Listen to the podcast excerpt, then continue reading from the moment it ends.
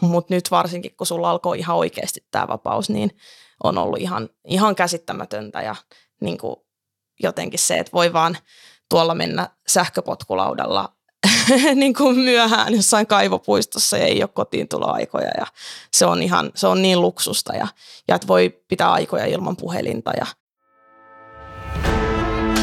Olen Janne Raninen, kahdesta murhasta tuomittu, hiljattain vankilasta vapautunut.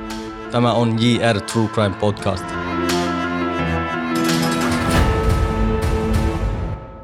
Tämän jakson vieraan. Mä oon Linda-Maria Roine, Mercedes Benzo nimellä tunnetuksi tullut muusikko, kirjailija ja yhteiskunnallinen vaikuttaja. Moro kulta. Moi rakas. Kiitos, että tulit vieraksi mun podcastiin, JR True Crime podcastiin. Tosi mielelläni. Kiitos, että kutsuit. Sua on pyydetty vieraksi, joten mä ajattelin näin ykköskaudon finaalijaksoksi ottaa sut vieraksi tähän. Joo, se oli kiva. Kiitos. Ole hyvä, totta kai. Mutta lähdetään heti liikenteeseen. Eli me tavattiin joskus kauan sitten ja sitten me alettiin seurustelemaan ja monet on tota,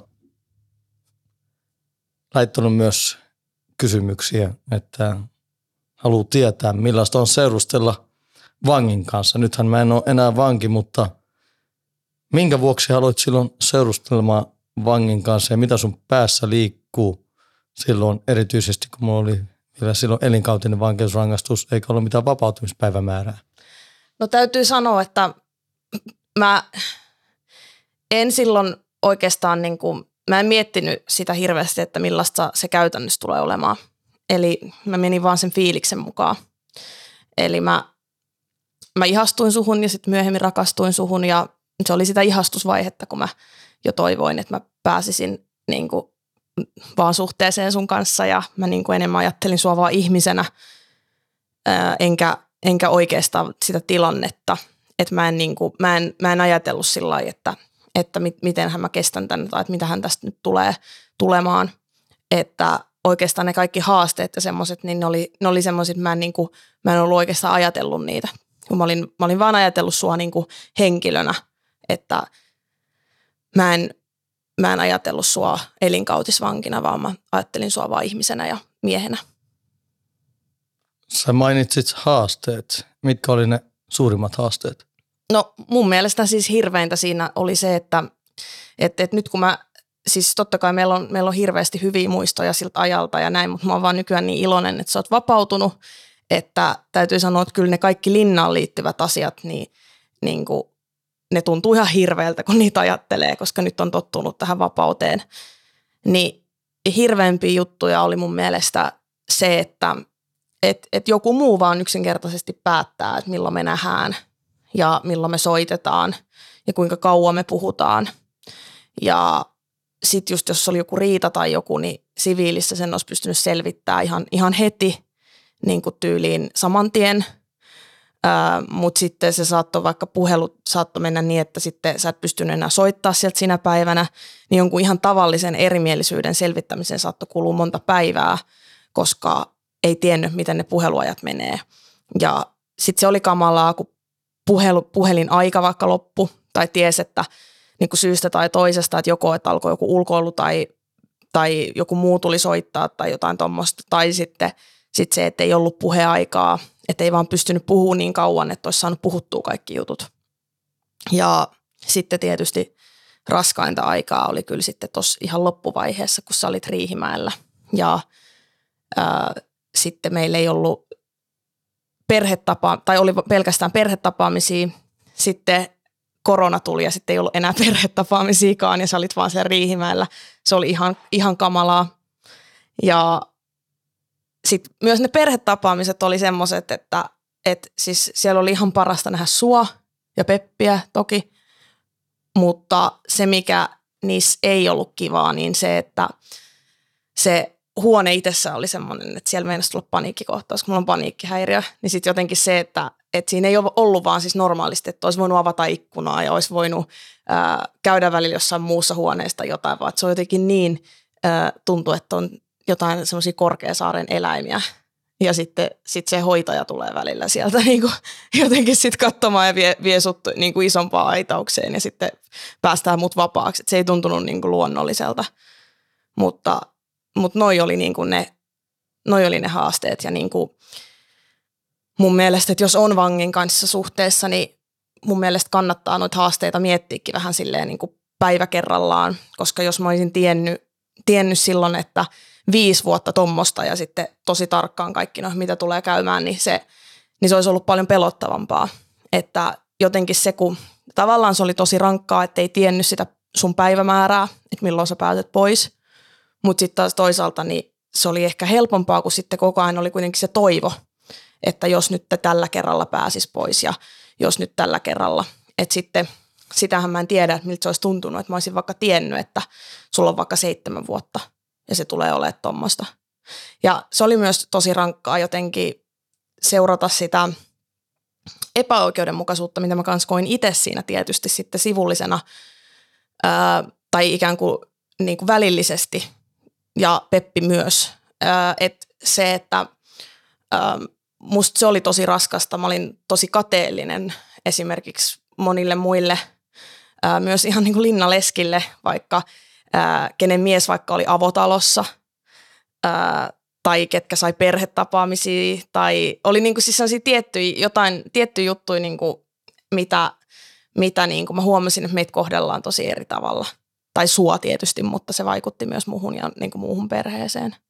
Et niin kuin se oli myös raskasta sit, niin kuin se, että sekin olisi ollut helpompi jotenkin sit käsitellä, että olisi tiennyt, että okei, että sä oot tehnyt nyt murhan ja sä istut samalla lailla kuin kaikki muutkin murhaajat.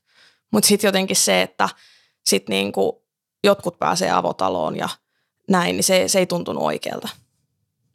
Niin sä näit ikään kuin ihan lähi etäisyydeltä, miten mua kohdeltiin ja miten se, niin kuin sanot, vaikutti suhun ja mm. Peppiin.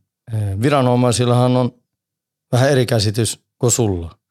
Eli niitä mielestähän mä tein jotain kammakauppaa Sörkässä, tai olin keskeinen tekijä Helsingin vankilan kaupassa, siksi mut siirrettiin Riimähän vankilaan, mikä sinänsä oli paskapuhetta. Mutta mitäs, jos joku väittää, että sä näet vaan ikään kuin niiden rakastuneiden lasien läpi näitä asioita, että mä kohdeltiin epäoikeudenmukaisesti. Mitä sä siihen sanot? No siis sehän on ihan fakta, että no, noihan on faktoja, ihan kiistattomia faktoja, että sä et päässyt vaikka avotaloon ja, ja sä et päässyt samalla tavalla lomille kuin jotkut tai, tai meillä ei ollut viikonlopun mittaisia perhetapaamisia ja, ja et toihan, noihan on niin kuin, toihan on ihan kiistaton tosiasia.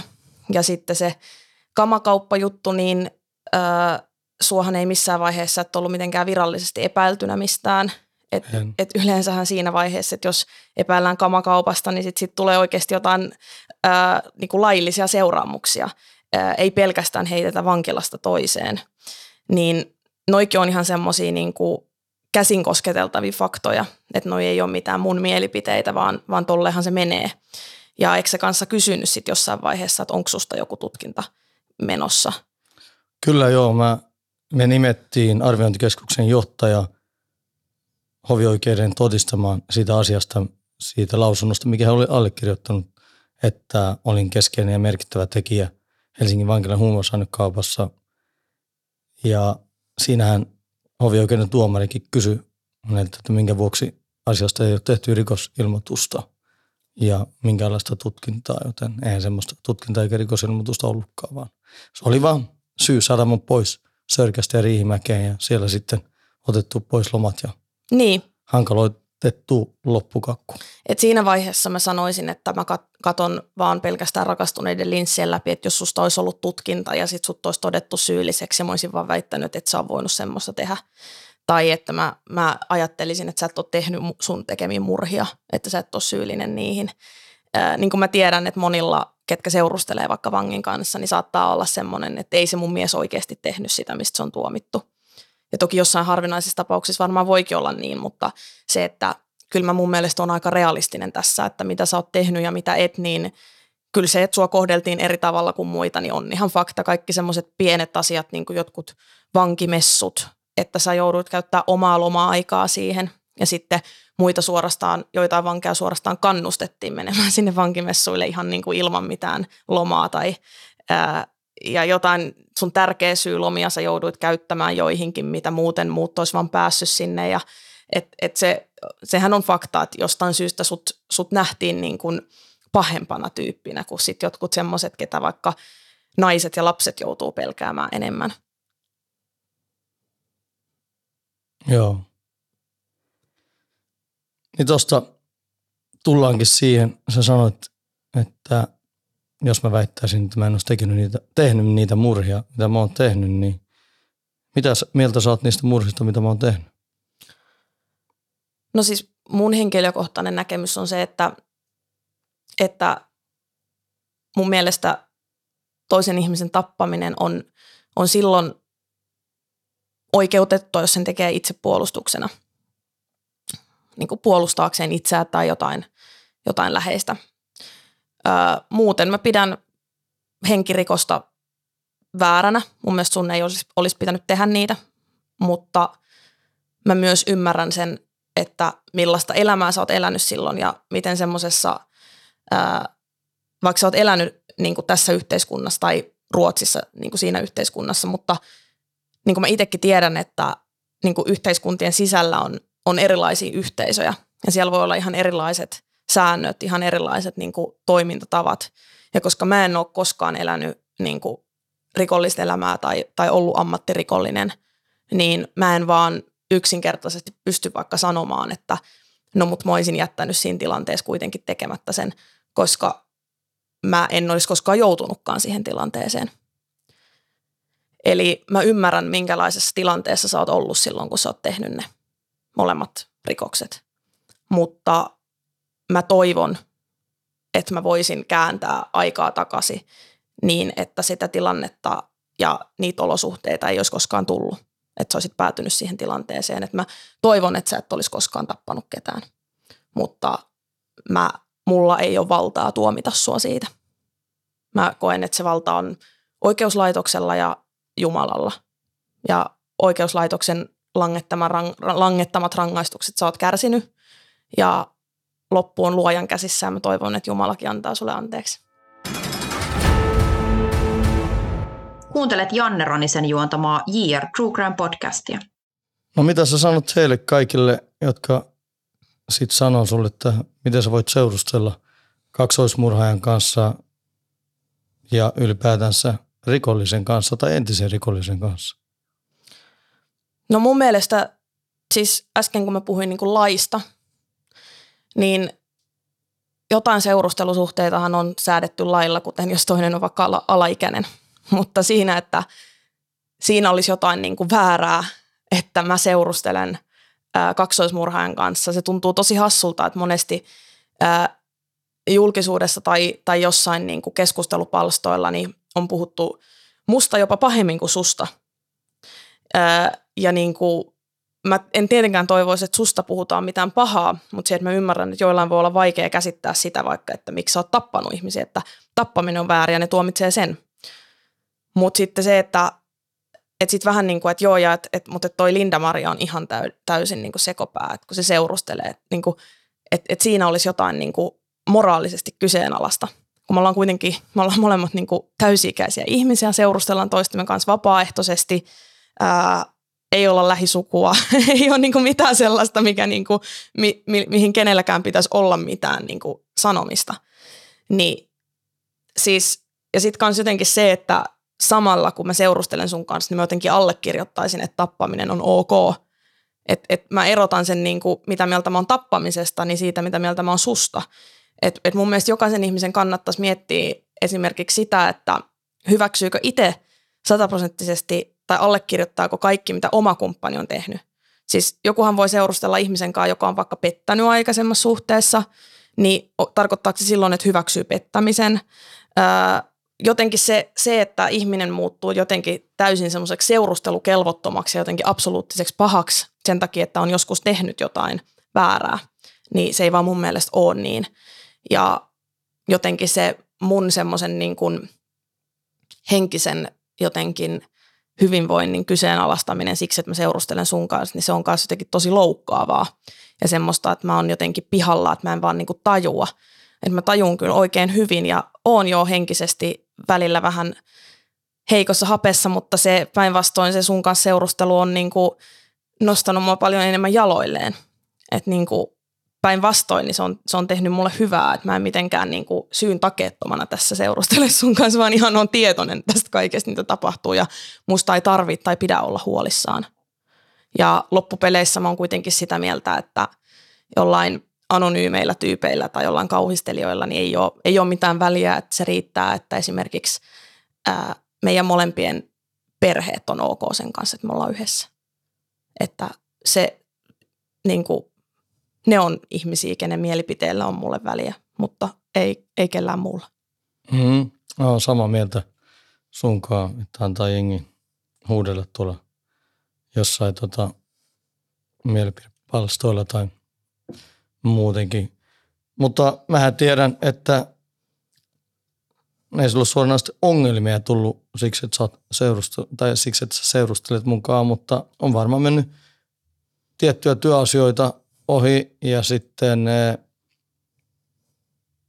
no työmahdollisuuksia on varmaan mennyt, mutta on varmaan myös henkilöitä, jotka on jotka ei ole sun kanssa ystäviä enää sen mm. vuoksi, että sä, oot, että sä seurustelet munkaan, niin mitä mieltä sä siitä sitten oot?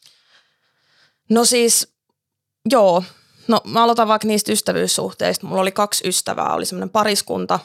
Öö, me oltiin ystäviä silloin vielä alussa, kun me ruvettiin seurustelemaan ja, ja tota, me oltiin silloin sun kanssa oltu vuosystäviä ennen kuin me alettiin seurustella ja mä olin laittanut jotain kuvia meistä yhdessä ja sitten mä toin niin kuin esille, että, että me, nyt me seurustellaan ja, ja tota, no tämä mun ystävä pariskunta sitten, tota, toinen heistä, niin, niin sitten sit sanoi niin kuin mulle, että, että että et hän miettikin, että mitä, mitä hämärää tässä tyypissä on, niin kuin, että kenestä mä olin laittanut kuvia, eli niin kuin susta, että et, et nythän se selvisi, että, että toihan on, että se, on, se, että se on tehnyt kaksi murhaa, toihan on pahempi kuin raiskaaja. Että tota, ja sitten se jotain alkoi puhua jostain, ää, jostain Texasin sarja murhaisista, moottorisahan mur, murhaajasta ja tota, jostain tämmöisestä. Ja, ja tota, no, sitten mä, niin mä ajattelin, että no, en mä, mulla ei ole mikään tarve sitten olla tuommoisten ihmisten ystävä. Ja no, ei sitten enää oltu, että tota, et, et sittenhän hän myöhemmin on jossain niin kuin baarissa tullut mulle sanomaan, niin kuin, että, tota, että, että mun pitäisi ymmärtää, että ei hänellä niin kuin mun kanssa ole mitään ongelmaa. Mutta mulla on ihan sama, jos on mun perheenjäsenen kanssa ongelma, niin se on ihan sama kuin mun kanssa, että ei tarvitse olla missään tekemisissä. Mutta nämä oli tosiaan kaksi ainoata ihmistä, ketkä eikä ollut niin läheisiä. Että niin kuin kukaan läheinen ystävä ei ole kääntänyt selkäänsä. Että, että ja sehän todisti, että ne onkin oikeita ystäviä. Hmm. Ja, ja sitten tosiaan työmahdollisuuksia, niin mä en tiedä paljon mulla on niin kuin mennyt ohi, koska mä en ole välttämättä niistä tietoinen, mutta yhdestä tapauksesta mä oon tietoinen. Mä olin semmoisessa koulukiusaamisen vastaisessa semmoisessa projektissa ja tota, siinä oli sitten, ää, tota, oli, että mä olisin mennyt vetää räppityöpajoja, niin kuin mentiin eri kouluille ja tämmöisiin niin kuin te- tekee niitä ja, tota, ja oli muitakin hip-hopin osa-alueita, niin kuin graffitipajoja ja muita ja mä, mä olin sitten räppärinä siinä ja tota, no sitten mä sain kuulla yhtäkkiä, että muut onkin ollut Vantaan vankilassa ö, vetämässä vangeille räppi ja, tai muita noita työpajoja. Ja en ole varma, oliko siellä räppiä ollenkaan vedetty, mutta noita muita osa-alueita ainakin. Ja mä kysyin sitten, että mitä ihmettää, että tota, miksi mä en, niin kuin, että toi olisi ollut just mun juttu, että mä olisin mielelläni niin kuin, vetänyt niin kuin, vangeille, kun mä itse tiedän kanssa, että miten mä oon alkanut räppäämään, niin ollut just hankalis, hankalissa olosuhteissa ja näin. Niin tota, no sitten sitä selviteltiin sitä asiaa ja sitten kävi ilmi, että tota, et, et siis, et, et sieltä oli kysytty siis sieltä vankilasta, että, että onko jollain siinä läheisiä suhteita niin kuin johonkin vankiin. Ja sitten tota, tämä hankkeen niin kuin, pomo oli sitten sanonut, että, että, että joo, että Linda-Maria seurustelee niin kuin, tota, vangin kanssa ja, ja tota, sitten aluksi oli vähän epäselvää, että, että oliko nyt niin, että tämä vankilan johtaja oli sitten kieltänyt tulemasta, mutta sitten ei ollutkaan näin, vaan että tämä hankkeen, hankkeen vetäjä oli sitten sanonut, että, että no, että on parempi, että Linda-Maria jättäytyy sitten pois, että häntä ei pyydetä sinne vankilaan. Ja, ja tämä oli jotenkin sitten mulle, mulle järkyttävää, että tota, et, et jotenkin, että öö, mähän sitten juttelin sun kanssa myös tästä ja, ja tota, sitten säkin sanoit sitä, että kun, kun mähän en olisi tiennyt, että onko toi laillista vai ei, hmm. mutta sähän sitten sanoit, että, että ei missään nimessä saa evätä. Sähän et edes ollut siinä vankilassa. En. Että se olisi ollut joku Vantaan vankilan nuoriso-osasto. Se oli aika, aika tai se sitten jotenkin vähän sille tuli semmoinen olo, niin kuin, että et, et huh, että okei, tälleenkin voi tapahtua.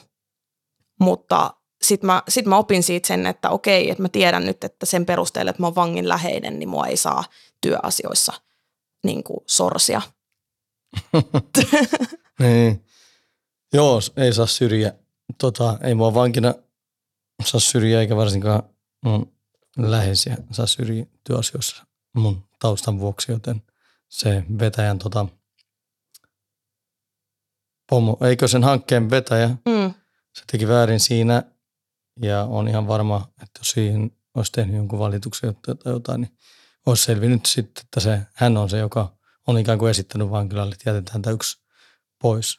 Joo, ja mä kans, kun sitten siinäkin meiltä kaikilta katsottiin toi, tehtiin noin tutkittiin siis rikostausta, rikosrekisteriote, hmm. että voiko tehdä ylipäätään nuorten kanssa, niin mä, mä niin kuin ajattelen, että se on se, mikä merkkaa. Hmm. Että jos ei löydy mitään semmoisia, mitkä vaikuttaa siihen, niin eihän toikaan, toikaan sit pidä. Et mä ymmärrän totta kai, että jos on tuomittu lapsiin kohdistuvasta rikoksista, niin ei voi, mutta sekä, että jos sulla on lähipiirissä joku lapsiin niin kuin kohdistanut vaikka rikoksia, niin eihän senkään pidä estää sua, että sä et voi tehdä töitä siellä. Hmm. Että niin kuin, et, et niin kuin se to, toi on tosi väärin ja ylipäätään se, että tuomitaan sen perusteella, mitä, mitä joku lähipiirissä tai, tai muuta, että mä en, mä en oikein tiedä, mikä logiikka tuossa oli, mutta se, se mikä, mikä oli tuossa kuitenkin niin kuin, tai olisi varmasti siis saanut vietyä tuota eteenpäin, mutta, mutta sitten, ja mä myös olin tosi loukkaantunut siitä, että tavallaan mun, mun henkilökohtaisia asioita, kun siinä vaiheessa me ei oltu edes julkisuudessa siis puhuttu meidän, meidän suhteesta, että se oli vaan semmoinen, mitä lähipiiri tiesi niin kyllä mä näen, että se on, vaikka ei se silloin mikään salaisuus ollut, niin sekin on erikoista, että, että kun mun tehtävä on kuitenkin to, toimittaa se rikosrekisteriote ja, ja jos multa kysytään, niin mä voin kyllä kertoa, mutta se tuntui tosi hassulta vähän niin kuin silleen, että se oli jotain etukäteis semmoista jotain damage controllia, että no parempi jättää tämä pois, ettei tule ongelmaa. Ö, mutta no onneksi mä nyt en enää tee siinä, siinä sit hankkeessa töitä, niin ei sitten tule tämmöisiä tilanteita enää jatkossa. Niin, ja onneksi mä en ole joutumassa vankilaan enää, niin ne ei voi sitten syrjiä ei. sua, että oot tota... Niin ja sitten sekin muuten itse asiassa tuntui hassulta siinä, että, että kun sen takiahan vaan mut pystyttiin jättää sit pois, kun mä olin kertonut, että mulla on lähipiirissä ihminen, joka on vankilassa. Et saattohan siellä jollain muulla olla vaikka lähipiiristä joku vankilassa, tai, niin kuin, mutta ei sitten ole vaan tuonut sitä esille, niin toikin tuntuu tosi hassulta. Eikä tuommoista ole asiallista kenenkään alkaa edes selvittää. No ei.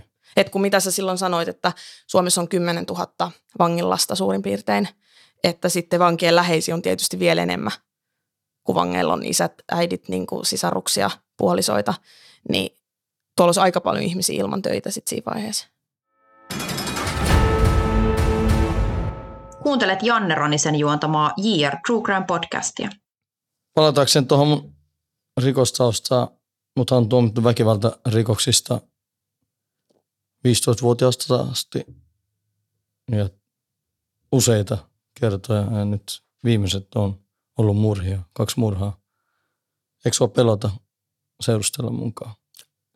Mä en näe mitään, mitään syytä, minkä takia mun pitäisi, mun pitäisi pelätä. Että, ää, siis tämä ei ole mitään sellaista, että jos, jos sua ei ole tuomittu ää, rikollisten miesten murhista, niin silloin sä voit olla vaarallisempi naisille. Tämä ei ole mikään sellainen, mutta niin kun, tuolla on paljon miehiä, ketkä, ketä ei ole vaikka tuomittu koskaan mistään ää, väkivaltarikoksista. Ja siellä saattaa suljettujen ovien takana tapahtua ihan mitä tahansa. Ne saattaa pahoinpidellä niiden puolisoita. Ja valitettavasti se nyt vaan on niin, että, että niin kuin, mulle merkitsee tosi paljon, tämä on, tämä on ehkä tosi epäsuosittu mielipide, mutta jotenkin, siis alusta saakka siis silloin kun me tutustuttiin, silloin ö, oltiin ystäviä, niin muhun teki jotenkin tosi, tosi ison vaikutuksen just, että millä tavalla niin kuin sä ja sun lähimmät ystävät, että miten kohteli niin kuin, ö, mua ja vaikka mun äitiä, että mä mun elämäkerrassa Mercedes-Benz oli koira, mutta ei mieskään. Mä muun muassa sanon, että, että huomasin pian, että, että Janne, Jannen kaverit oli sellaisia, että, että he, heidän niin kuin, seuraan pystyi jättää niin kuin käsilaukun tai äidin. niin kuin, että tota, jotenkin siis semmoiset piirteet, mitä mä itse ää, arvostan, niin kuin, mitä mä oon toivonut, että mun seurustelukumppanissa olisi, niin ne on tavallaan semmoisia, ne on tosi semmoisia vanhanaikaisia ää, käyttäytymistapoja, ää, mitä mä huomaan, että niin kuin, ää, monilla vaikka joillain niin kuin mun naispuolisten tuttavien niin kuin vaikka miespuolisissa kumppaneissa ei vaikka ole. Eli, eli niin kuin ihan, ihan semmoisia niin kuin to, tosi, mä en tiedä sit, tai tavallaan mä en, mä en halua sanoa, että tämä johtuu mistään sinänsä mistään rikollisuudesta, mutta mä en niin kuin tiedä oikein, että mikä se, mikä se asia on, mutta se on jotain sellaista niin kuin, no itse asiassa mä luin ton Jasmin Heleniuksen työpaikallaan raiskattu blogia ja siellä hän kirjoitti näin, että vankiloissakin vangeilla on mielestäni parempi oikeustaju lapsiin ja naisiin kohdistuvissa rikoksissa kuin Suomen oikeuslaitoksella. Niin mä en halua millään tavalla glorifioida tai sanoa yleistää sitä, että semmoiset vaikka ää, mitkään herrasmiessäännöt tai mitkään tällaiset, niin olisi yleisesti mitenkään ää, vaikka ammattirikollisilla, mä, koska rikollisia on erilaisia niin kuin kaikki muitakin ihmisiä, mutta se, että jotenkin toi ehkä tiivistää sen, että mitä mä, mitä mä ajattelen. Mä uskon, että totta kai se tulee siitä sun, sun niin kuin persoonan ihan siitä, että sä olet herrasmies ja sä olet niin kuin, ää, hyvä sydäminen ja sä arvostat naisia ja niin edespäin, mutta mä uskon, että siinä täytyy olla myös jotain varmasti sellaista, että ää, siinä maailmassa, missä sä oot elänyt ja just nimenomaan siinä sun kaveripiirissä ja lähimpien ystävien kanssa, niin on semmoinen tosi kunnioittava tapa suhtautua vaikka naisiin. Ja sitä oikeasti katsotaan tosi pahalla, että kohdistaa vaikka väkivaltaa naisiin tai ylipäätään niin kuin kehenkään heikompiin ihmisiin, niin kuin vaikka lapsiin tai, tai jos on mm, vammaisiin tai vanhuksiin tai kehen tahansa, ketkä ei pysty samalla lailla puolustautumaan, niin toi on ehkä jotenkin se, mikä tiivistää sen tai miten mä jotenkin ajan takaa, että mulla on ylipäätään sen sun historian takia jopa niin kuin turvallisempi olo sun seurassa, kun, kun että mä en voisi olla ihan varma, että millainen moraalikysymys se sulle on, se, se niin kuin naisiin kohdistuva väkivalta. Että et jotenkin tuossa itse asiassa viime päivinä niin on, on lukenut siis ää, semmosesta, että niin kuin feministisissä ympyröissä, että siellä on tullut esille niin kuin miehiä, ketkä on profiloitunut feministeinä ja on niin kuin, ää, sitten ahdistellut naisia. Ja sitten mulla tuli jotenkin semmoinen niin ajatus siinä, että, että vitsi, että musta se on aina jotenkin niin kiva etukäteen tietää, että millä tavalla ihminen on pimeä. Että sun kanssa on jotenkin niin selvä ollut alusta saakka, että okei, sulla on se tietty pimeä kohta ja se tulee siinä, että jos sä elät rikollista elämää ja sit sulla tulee joku sotatilanne jonkun toisen rikollisen miehen kanssa, että silloin, silloin se on se sun niinku pimeä kohta. Ja sitten mä oon silleen, että okei, sä et elänyt rikollista elämää, mä en ole rikollinen mies, mulla ei ole mitään hätää. Mutta sitten se on tosi pelottavaa, että tuolla on niinku susia lampaiden vaatteissa, ketkä ää, voi olla, että joo, mä oon tosi hyvä ihminen, mä oon feministi, että ei mun, mun seurassa ei ole mitään hätää. Ja sitten ne ei ole oikeasti semmoisia ihmisiä, kenen seuraan pystyisi jättää sen käsilaukun tai äidin turvallisesti, mutta sitten taas sun seuraan pystyy. Okei. Okay. Tuossa sä myös, kun puhuit tuosta blogista, niin puhuit myös olisiko oikeuslaitoksesta. Joo. On, onko sulle nyt jäänyt tota katkeruutta oikeuslaitosta kohti ensinnäkin siitä, miten mua on kohdeltu vankiloissa, miten se on heijastunut suuhun ja sitten myös tämä tuoreen keissi, kun Arnia tuomittiin elinkautiseen siitä, että hän on ollut tietoinen tästä murhasta etukäteen eikä estänyt sitä. Onko tämä katkeroittanut ja saanut sua miettimään eri lailla oikeuslaitoksista tai yhteiskunnasta tai poliiseista ja vankilan viranomaisista ylipäätänsä? No, mulla on mun toisella levyllä joka ikinen yö, niin siinä on semmoinen kappale kuin Pieni tytön tylläröinen. Siinä kerrotaan siitä, että pieni tytön tylläröinen eksyy metsään ja siinä vertauskuvallisesti kerrotaan ää, esimerkiksi sinipiiasta. Siinä on sinipiika, ää, joka heittää unihiekkaa niin kuin, ää, metsänväen silmiin ja sitten kun niin kuin, sitä unihiekkaa on heitetty metsänväen silmiin, niin sitten ää, susi syö punahilkan sillä välin. Ja tämä on semmoinen vertauskuva, mitä välttämättä ää, kaikki ei, ei ymmärrä. Ja siinä on myös sellainen kohta, missä sanotaan, että, että pieni tytön tylleröinen ymmärsi, että kaikki rosvot ei olekaan tyrmäs, että laki ei olekaan kaikille sama ja metsästä ja pyssyineen voi olla pelastaja. Niin nämä on semmoisia mun lapsuuteen liittyviä vertauskuvia ja mun täytyy sanoa, että mä oon, mä oon aina oikeastaan aika pienestä asti ollut, ollut sen verran kuin lapsi voi olla, niin tietoinen siitä, että ää, oikeus ei aina toteudu täälläkään ja että mä oon myös saanut semmoista epäluottamusta poliisiin tietyllä tavalla. Ja jotenkin sen takia, että miten suurelle yleisölle oli vaikka tosi yllättävää, vaikka tämä Arnio-keissi, niin mulle se ei, ei sinänsä ollut. Mä, mä arvasin, että jotain tollasta on, mutta eihän siitä voinut puhua. Ja mä en todellakaan ole siis sitä mieltä, että, että kaikki poliisit on jollain tavalla korruptoituneita. Ihan samalla lailla kuin on hyviä rikollisia, niin on samalla lailla hyviä poliiseja. Ja sitten on pahoja rikollisia, on pahoja poliiseja. Että se ei, kukaan ihminen ei ole ammattikuntansa perusteella mitenkään epärehellinen. Tämä on mun mielipide. Mutta se, että ää, toi vaan lisäsi sitä, että mä tajuan, että, että tämä yhteiskunta tai tämä yhteiskuntajärjestelmä ei ole niin puhtoinen kuin mitä mäkin olen aina ajatellut, että ei ole. Ja totta kai se vaikuttaa ja se herättää hirveätä raivoa, vaikka se, että ää, miten jotain lapsiin kohdistuvia rikoksia on vaikka jätetty tutkimatta tai – tai kuinka paljon pienemmät tuomiot jostain lapsiin tai naisiin kohdistuvista rikoksista saa, kuin, kuin sitten vaikka tämä sun saama tuomio. Et, et mun mielestä siis se on vaan väärin ja se, se ei niin kuin millään tavalla tyydytä mun oikeustajua eikä, eikä niin kuin tyydytä monen muunkaan.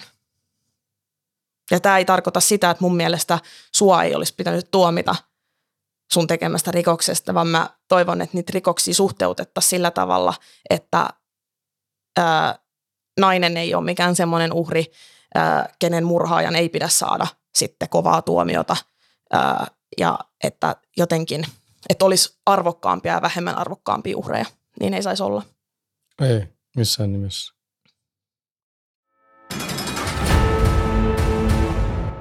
Kuuntelet Janne Ronisen juontamaa JR True Crime podcastia. No, nyt mä oon päässyt siviili tuossa muutama kuukausi sitten. Miltä se tuntui susta? No sehän on parasta, tai no yksi parhaimmista asioista, mitä on tapahtunut tässä, tota, sanotaan vähän yli puolen vuoden sisällä, että siitähän alkoi vähän niin kuin uusi elämä. Ja totta kai myös sit siitä, kun, kun tota, öö, sitten loppui sun toi koevapaus ja pääsit ihan kunnolla sit vapaaksi. Ja sitten on tässä muutakin kivaa tapahtunut, että on ollut aina uuden kivan alkuja tässä muutama.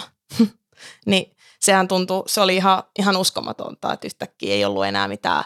No se oli hassua silloin, kun oli se, se koevapaus, että oli edelleen kotiintuloaika.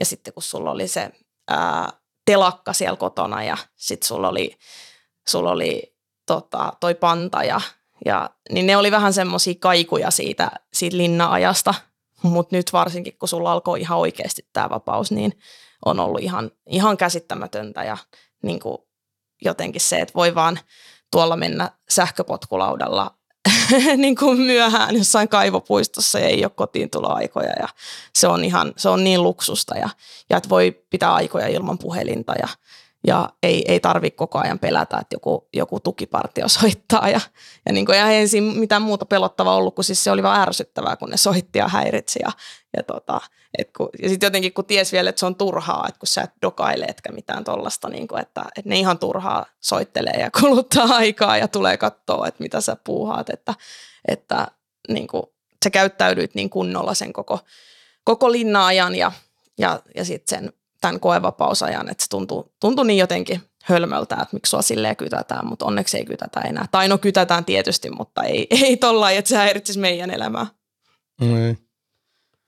No osaat sä arvostaa enemmän tätä nyt meidän yhdessä aikaa vaan siihen verrattuna, että meillä ei ollut sitä niin paljon, kuin mä olin lomilla sun muuta. Vai oot sä edelleen pelkäät sä sitä, että jotenkin aika loppuu kesken?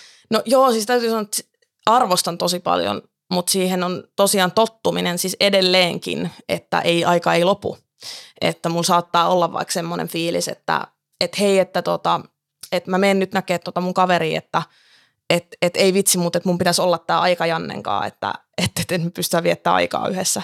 Ja sitten mä tajuan, että et ei muuten, että meillähän on aikaa koko loppuelämä, että nyt ei ole enää sitä, että tarvii olla paniikissa – että voi ei, että, että vitsi, että ehitäänkö me nyt nähdä tässä kohdassa, että, että niin kuin se, siihen on tottuminen, että ei ole enää sitä ja, ja että ei ole enää sitä, että, tota, että joku voi yhtäkkiä ottaa tämän pois, mitä on.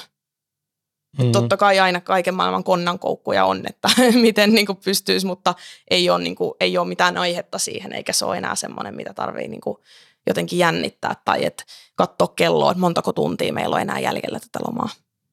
Niin, se on ihanaa, mm. että voidaan olla ihan vapaasti ja tehdä mitä halutaan. Niin.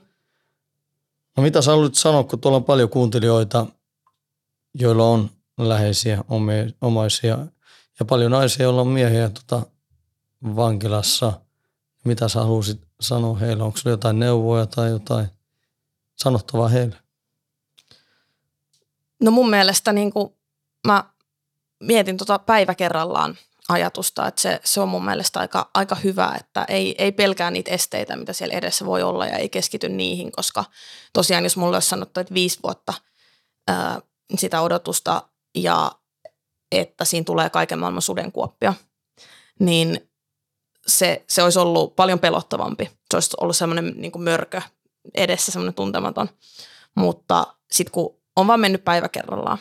Ja sitten mä toivon, että jotenkin arvostaisi sitä kaikkea, mitä on.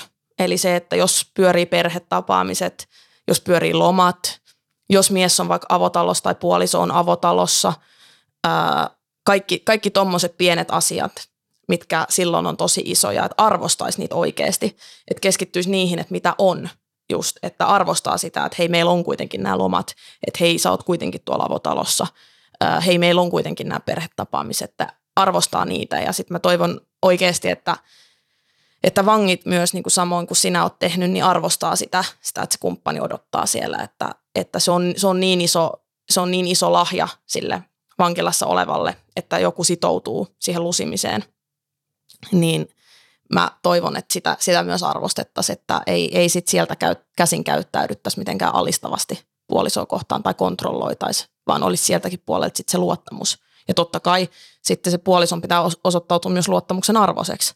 Et, mutta siitä mä oon iloinen, että meillä ei tämmöisiä ongelmia ollut, että molemmat pysty, pysty luottaa ihan täysin ja niin kuin siihen, että, että tiedettiin, että ollaan sitouduttu tähän, niin, niin sen pitää myös olla tuommoiset asiat pitää olla kunnossa, että se vankilasuhde toimii. Että sitten jos on jotain epäluottamusta, niin tuommoisissa olosuhteissa on hyvin vaikea kuvitella, että toimisi.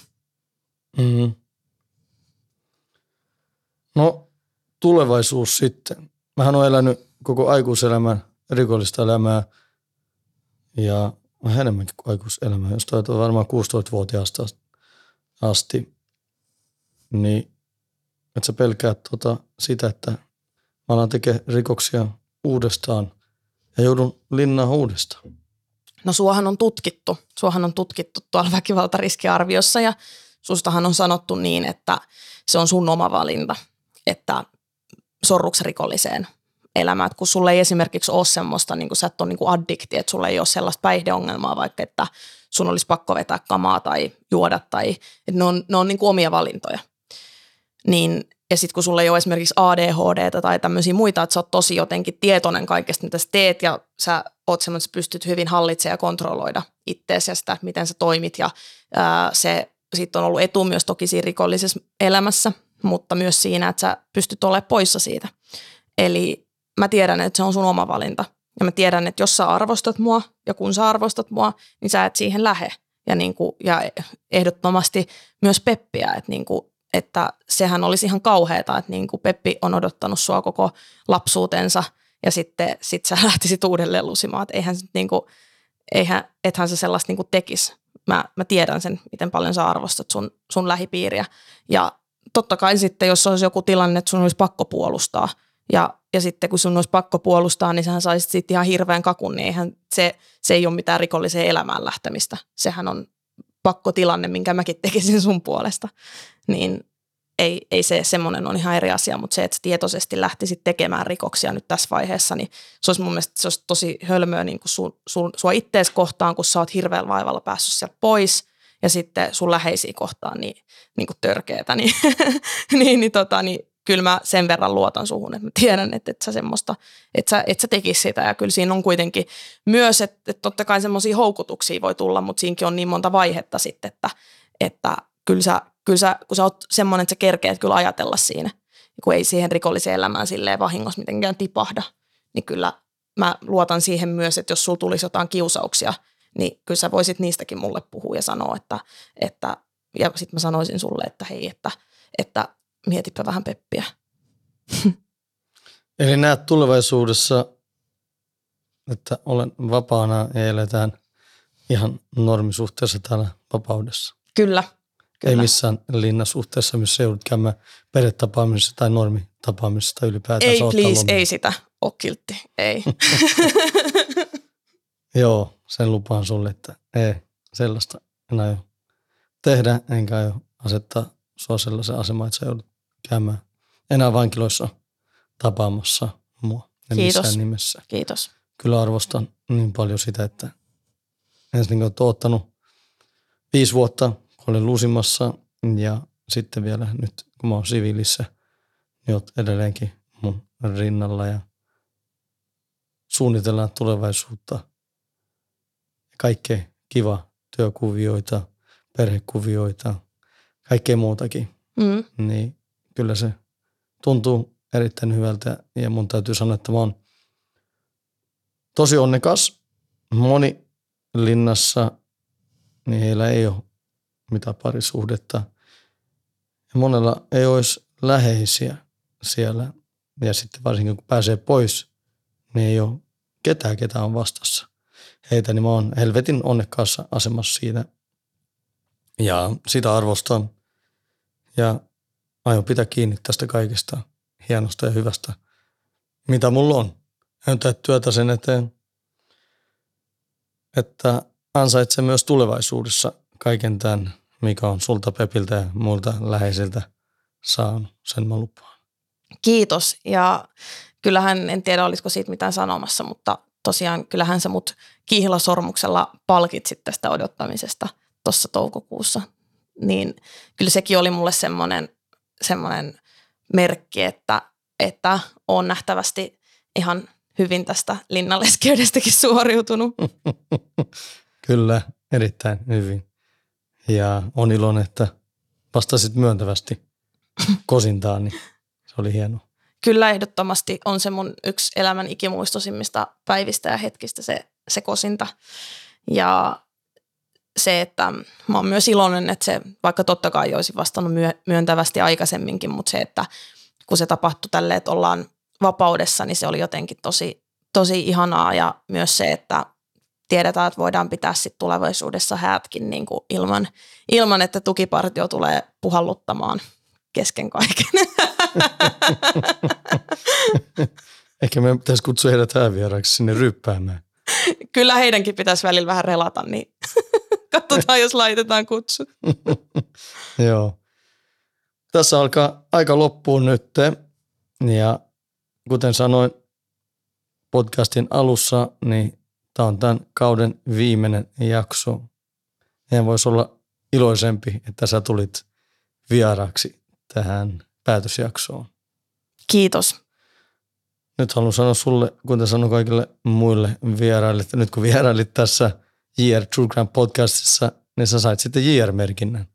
No voi hemmetti, mitähän mahdollisuuksia tämäkin nyt sitten riistää. Mutta joo, kiitos kulta, että tulit ja kiitos kuuntelijoille, että oot ollut mukana koko kauden ja lupaan teille, että ei kestä kauan ennen kuin uusia jaksoja tulee ja uusia mielenkiintoisia vieraita. Kiitos kaikille ja kiitos, että olette kuunnelleet myös tätä jaksoa. Kiitos.